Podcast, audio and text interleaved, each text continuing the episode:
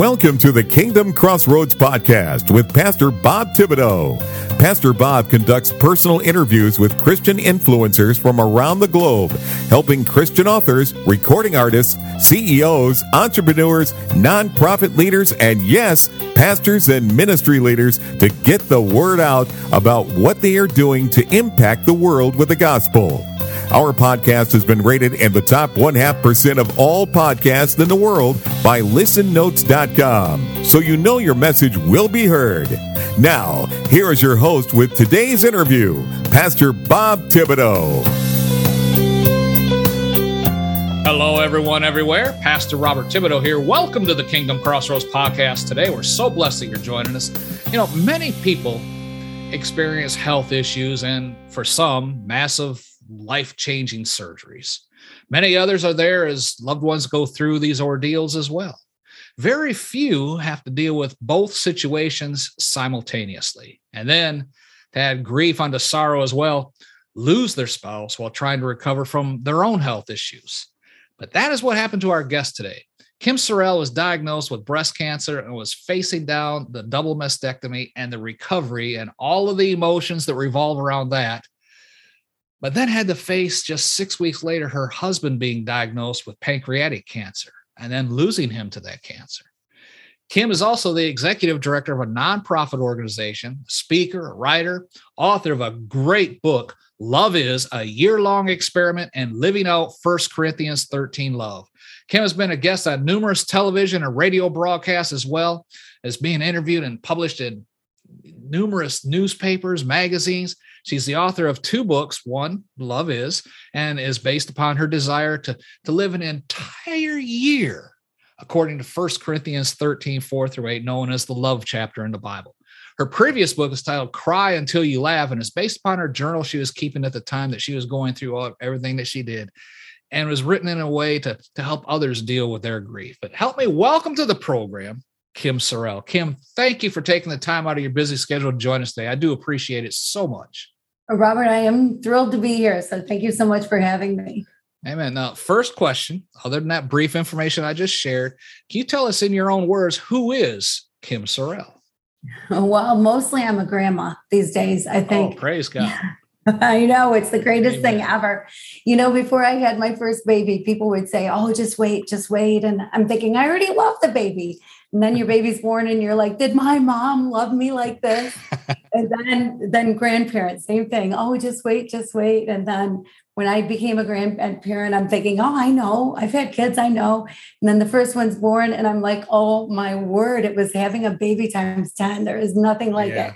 So that is uh, my favorite job right now is being a grandparent um, and a mother and uh, an author. And I work hard and play hard and enjoy life.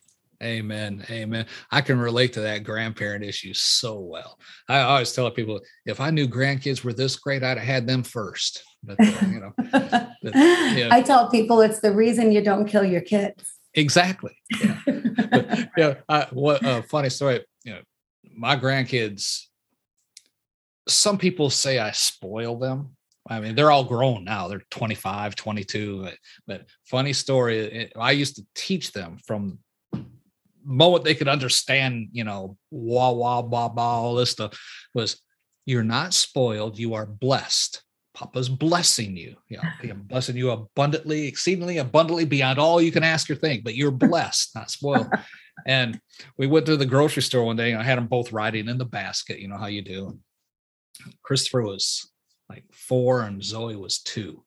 And uh, we got up to the checkout line and I said, You guys want some candy? And put candy down. The cashier says, Does your grandpa spoil you? And I wish I had it on video because both heads simultaneously swung around said, We're not spoiled, we're blessed in stereo. I was like, Yes, they got it. oh, I wish you had that on video too. That oh. is it was, it was like I mean you couldn't have, a cartoon couldn't have done it as well because both just simultaneously and in stereo. So we're not spoiled, we're blessed. anyway, praise the Lord, Hallelujah. Uh, now your book, Love, is a year-long experiment in living out First Corinthians 13 love. It was published in December 2021. So why did you feel it was important to publish your book at this time? Well, I mean, the timing worked out, I think, fabulously. Like the, I decided to take a year because losing my husband after getting diagnosed with cancer and right away him being diagnosed with cancer and going through all of that at the same time and then losing him the love of my life the yeah. man that i was supposed to be in a rocker with in our 90s drinking lemonade on the front porch right and at 47 years old to have my world turned upside down i just questioned love i mm. questioned love and and i thought gosh you know people have tried to live a year like jesus right and uh that that's what a thing to do. I mean, it would change your life, right? If you lived a year like Jesus, but Jesus is different to different people. Yeah. You know, to some, he is just someone to be feared, you know, basically, or somebody's a prophet, to somebody's a heretic, to somebody's he's the angry guy tipping over tables, and to some he's peace and light and joy and yeah. God and all things wonderful. And so living like Jesus could be different for different people. But in John, it says that God is love. Not that God loves, but God right. is love. Right. So, in learning about love, I decided, uh, first of all, it's something that you can be. So, how do you be love? How do you mm-hmm. become love? How how do you be like God, like He wants us to be? And so, I decided to take this year and really go after it. And I used First Corinthians 13. I used that beautiful poem, love is patient, love is kind, does not envy, does not boast, etc. Took it one word at a time, deciding I would do it one word a month and figure out what is love that is patient, what is love that is kind. And the majority of the time I was working on it, I was in Haiti. And mm. so I started chapter with with what I think it's going to be. Like we all know what patience is. You know, you're not honking your horn when you're stuck in traffic, right? But what is love that is patient? And uh, it was much harder than I thought it was going to be to mm. figure it out. It took me the whole month, but every word, when you put love is or love is not in front of it, it changes the meaning of the word. Yeah. So I decided this mystery called love that is, you know, songs I've written about and poems and movies and everything else. What what is it really that I would work to figure it out? Mm, amen. And before you started your journey on to study love, uh, what did you think love really meant? Well, I thought it was this squishy feeling inside, this uh, happiness that came into your heart when you saw the person that you love or the people that you love that uh, loving people was different than loving black licorice but uh, we use the word love for a lot of things. But I, I, just thought it was this emotion uh, that you had uh, for people that you love yeah. Amen. And, and, you said a lot of this book was set in haiti and your organization supports work in haiti Rays of Hope International. Tell us about your organization before we get into that. Yeah so we're a partnering organization. We work with people in their own country who have a passion a mission a vision to do something to help people in their own country and just need someone to walk alongside. Mm-hmm. so they understand the language they understand the culture and they understand the real need and so, mostly medical clinics and uh, schools, but we do work with some orphanages as well and some small business projects. And depending on the need, their need, uh, we fill in the gap. So, sometimes that's raising some money. Sometimes that's building a building. Sometimes that's getting supplies that aren't available in the country over to them to be able to operate. And always with the idea of self sustainability a plan for self sustainability. So they're not always chasing dollars. They can actually do the work that, that God has directed them to do. Amen. Amen. Uh, and Haiti, Haiti has had such a, a tumultuous season that they've been going through these past dozen years. I mean, you know, the, the, assassination of their president, and, and, before that, it was Baby Doc and and all that stuff. And I mean, it's it's really a tragic, tragic situation down there. Uh, you have a great story about in your book about taking a group of men to Haiti to check out a ministry opportunity. Can you share with us not just a story, but what aspect of love you were working through Yes, absolutely. Yeah, your lighting just changed. Yeah, yes. I don't know why. ah, maybe you know the Lord, the Lord has come upon you. Uh, so yes, I was working on love does not keep a record of wrongs, and Robert, I was kind of dreading that one because I thought, well, you forgive, but you never forget. You don't forget the things that happen to you. So how do you not keep a record of wrongs? What does that mean exactly? And and so during that month that I was working on it and looking for it and trying to figure it out, I was asked by a gentleman to accompany him and some other men to Haiti to visit a water project that I had been working on in Haiti and show it to them to see if it's something they wanted to get involved with. So the eight men and I, and then two of my Haitian friends went to translate for us, and they'd been working on the project. We went out into the countryside. Their church had uh, arranged for a place for us to stay. And so we get there, and it's behind a cement wall, like a lot of places in Haiti, and very small building with just two rooms. And there are four twin sized beds in each room. So eight American men, two Haitian men, and me, and eight twin sized beds. So the head guy of the American men calls me aside, Kim, Kim, can I talk to you? I'm like, sure. And he said, Did you see the rooms? And I'm thinking, buddy, there is nothing else to see here. There, this is just a little place. And then I went, oh, he's thinking I'm going to want my own room. So I'm going to say, well, that's okay. I'll sleep outside. And then he'll say, oh, no, no. If anyone should sleep inside, it should be you. And I'll say, well, I don't care if there's other people in my room. And he'll say, oh, good, because there's only so many beds. So I thought it would be that simple. So I said, well, it's okay. I'll sleep outside. And he said, oh, good, good because there are men in the group that would not feel comfortable with a woman in their room. I'm thinking, holy cow, now what am I going to do? Here I say I'm going to sleep outside. Am I going to sleep in the truck? You know, what am I going to do? But I saw this piece of plywood that was held up by two, you know, like workhorses, wooden pieces. And I thought, well, if I put the air mattress we brought underneath that, at least if it rained, I'd be okay.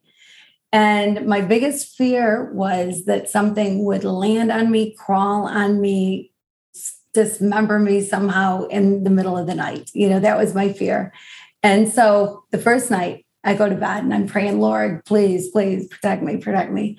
And uh, it's so loud. I blow up the air mattress but it's so loud. Dogs are barking and horns are honking, and my air mattress lost all air within the first hour. So I'm sleeping on gravel.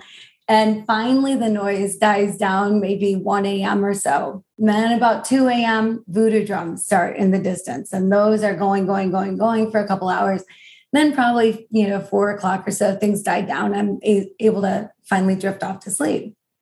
So the first night comes and goes, and there's no problem whatsoever. Second night, same thing. My air mattress loses its air. There's the dogs and the horns, and then the voodoo drums. Finally, I'm sleeping, and I'm sleeping on my back because I thought, well, if I have to get up and run, that might be the easiest position to be in. So I'm sleeping, and then I woke up because there was something on my leg. And I was so afraid. I thought, what could it possibly be? Does Haiti have the anti venom? Can they airlift me to Miami before I lose a leg? What is going to happen? I don't even know. And so I slowly lifted my head and I slowly opened my eyes, and it was a chicken there was a dang chicken on my leg. And I didn't know whether to be mad because it woke me up or happy that it wasn't a tarantula or a snake or a chupacabra or whatever is lurking in Haiti. And so I shoot it away and whatever. The third night came and went, nothing happened. Fourth night, I'm in bed again, the horns, the dogs, etc., the voodoo drums. And again, I'm asleep. And again, I get woken up because there's something on my leg. And again, I am scared to death to look and praying, please don't let it be, don't let it be things that I fear. And so again, I slowly lift my head and slowly open my eyes. And again, it was the chicken. and so again, I didn't know whether to be mad or happy that uh, it was the chicken. But that night, Robert, we had chicken for dinner. So my fifth night was completely without incident. I had no problems whatsoever.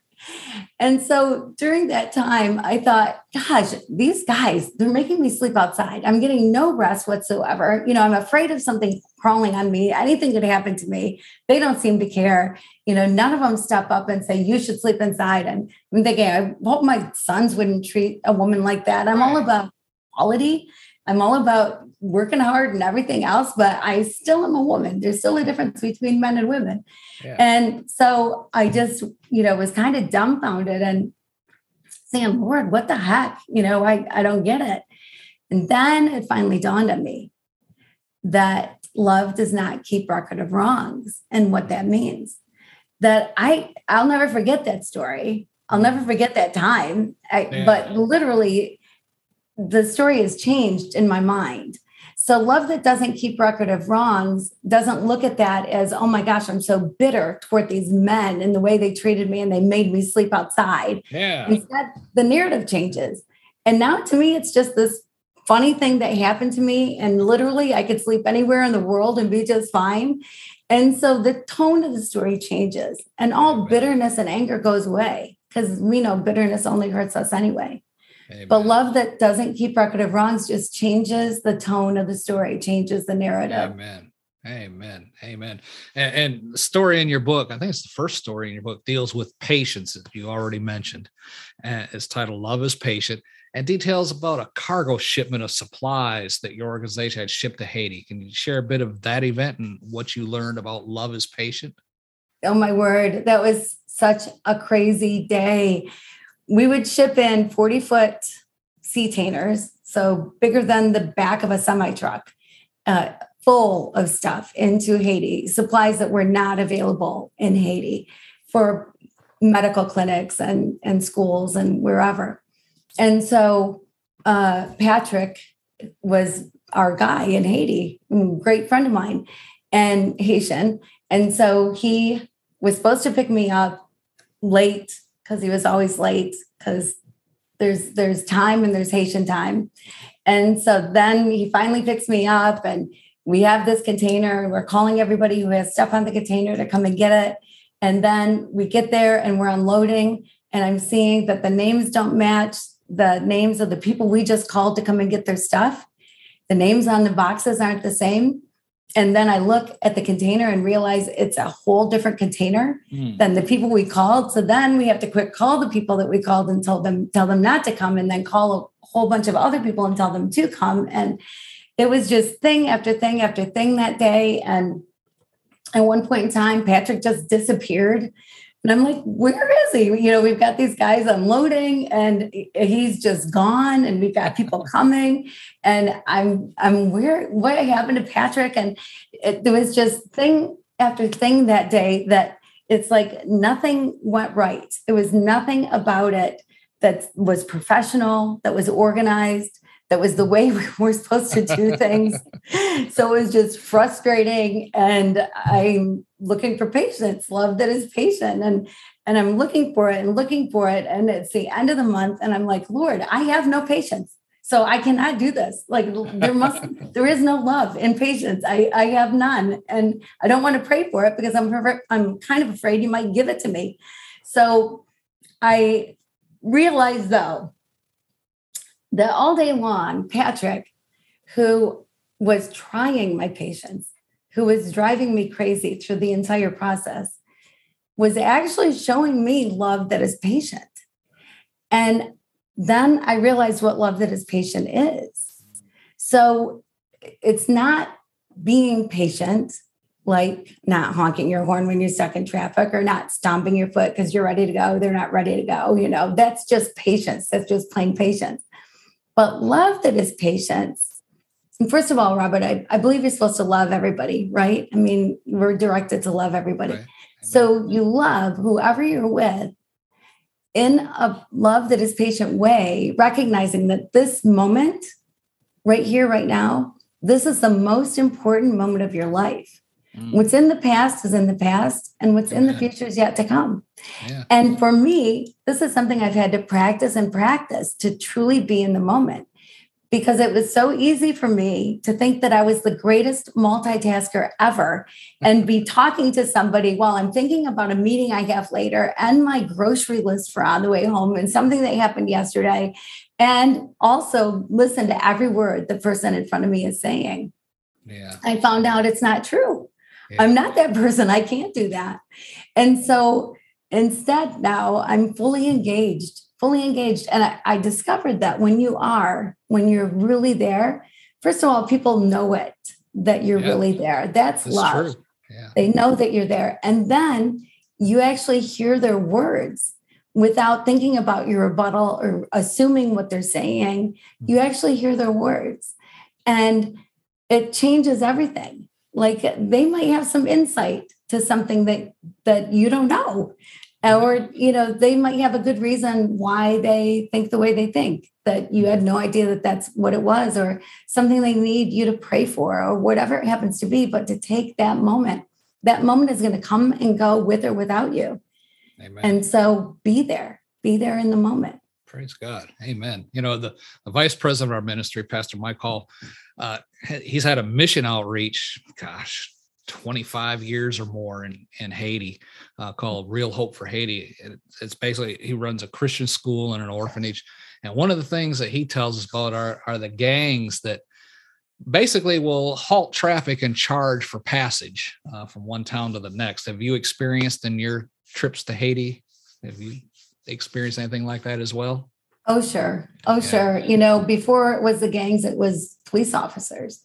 Oh, I mean, really? they're yeah, yeah, doing doing check checks, you know, along the way, making sure your equipment works and whatever. And quite often, you just have to give them some goods, and and then you're on your way.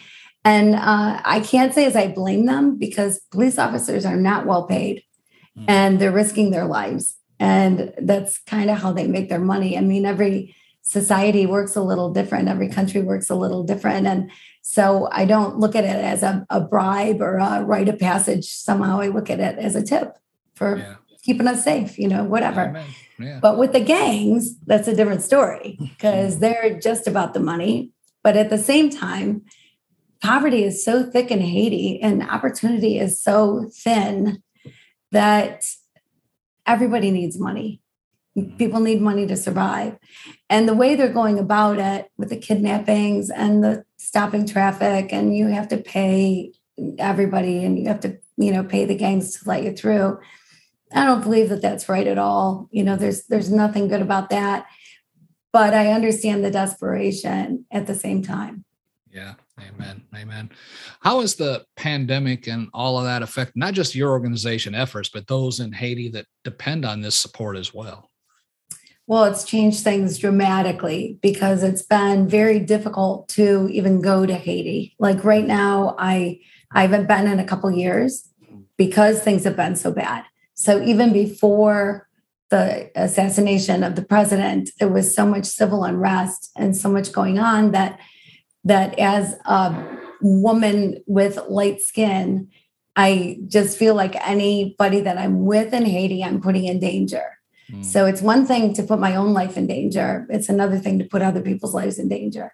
So we've been doing everything that we can from our office in Michigan, and and we can do a lot. There's a lot that we can do.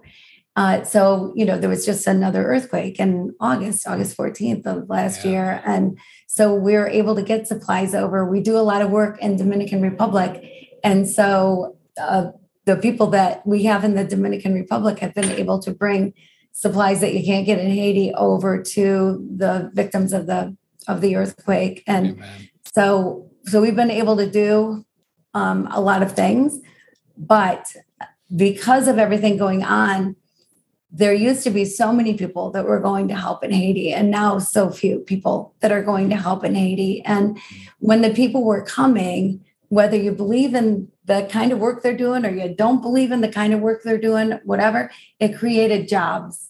It created jobs for Haitians, for translating, for transportation, for housing, for food. It created jobs. And now, with people not going, those jobs don't exist anymore. Yeah. And there was so little opportunity before, and now there's even littler opportunity. That's true. Yeah. A lot of people don't think about that, but you know, just a trip over there, you know, you got the taxi driver and the you know your translator and you know the hotel people and you know even though when our mission trips went over there they stayed like in a little american compound uh, i can't remember the name of it right now but but yeah they, yeah you don't think about all the the residuals that go into that that's true yeah and these yeah. families depend on that amen right amen. so many families do yeah. for yeah. sure Hey, folks, Pastor Bob here. We are all out of time for today's portion of this great interview with Kim Sorrell, author of the book Love Is, a year long experiment in living out 1 Corinthians love.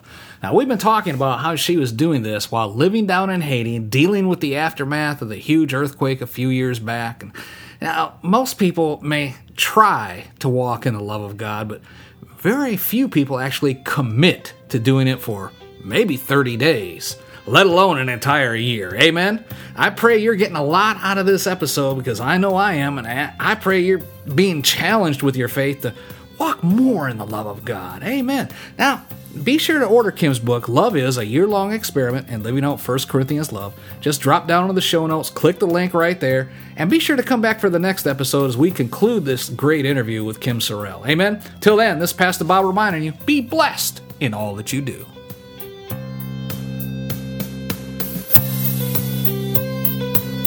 Thank you for listening to today's episode of the Kingdom Crossroads Podcast. Please subscribe to our podcast so you can be notified when another episode is published. With over 800 interviews and 1,000 published episodes, Pastor Bob is known as a podcasting expert for helping others to create their own podcast to share their messages with the world. Please visit our website at www.podcastersforchrist.com.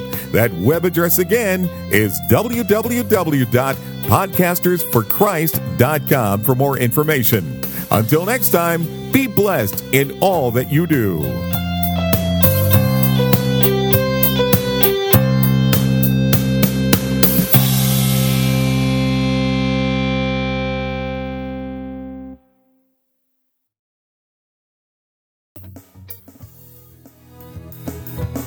Are you a Christian entrepreneur, coach, or author with a message that needs to be heard? Picture this your voice reaching thousands, your story inspiring hearts, and your business flourishing like never before. Introducing Faithcasters, the ultimate platform that connects faith driven professionals like you with the power of podcasting. Become a sought after guest on Faith Based Podcast. Share your unique insights and connect with like minded individuals who share your passion for faith and entrepreneurship as well. Imagine your expertise reaching a wider audience, expanding your network, and propelling your business to new heights. Well, it's all within reach with Faithcasters. So don't wait. Take the first step today on your journey to greatness by visiting our website at faithcaster.org. That's faithcaster.org. Join the Faithcasters community now and unleash the full potential of your faith driven enterprise. You do not want to miss this opportunity. Faithcasters, where faith meets podcasting and your dreams become reality. Visit faithcaster.org. Let's soar together. And remember, anyone can be a podcaster, but only a Christian can become a faithcaster. Faithcasters, your voice, your platform, your success.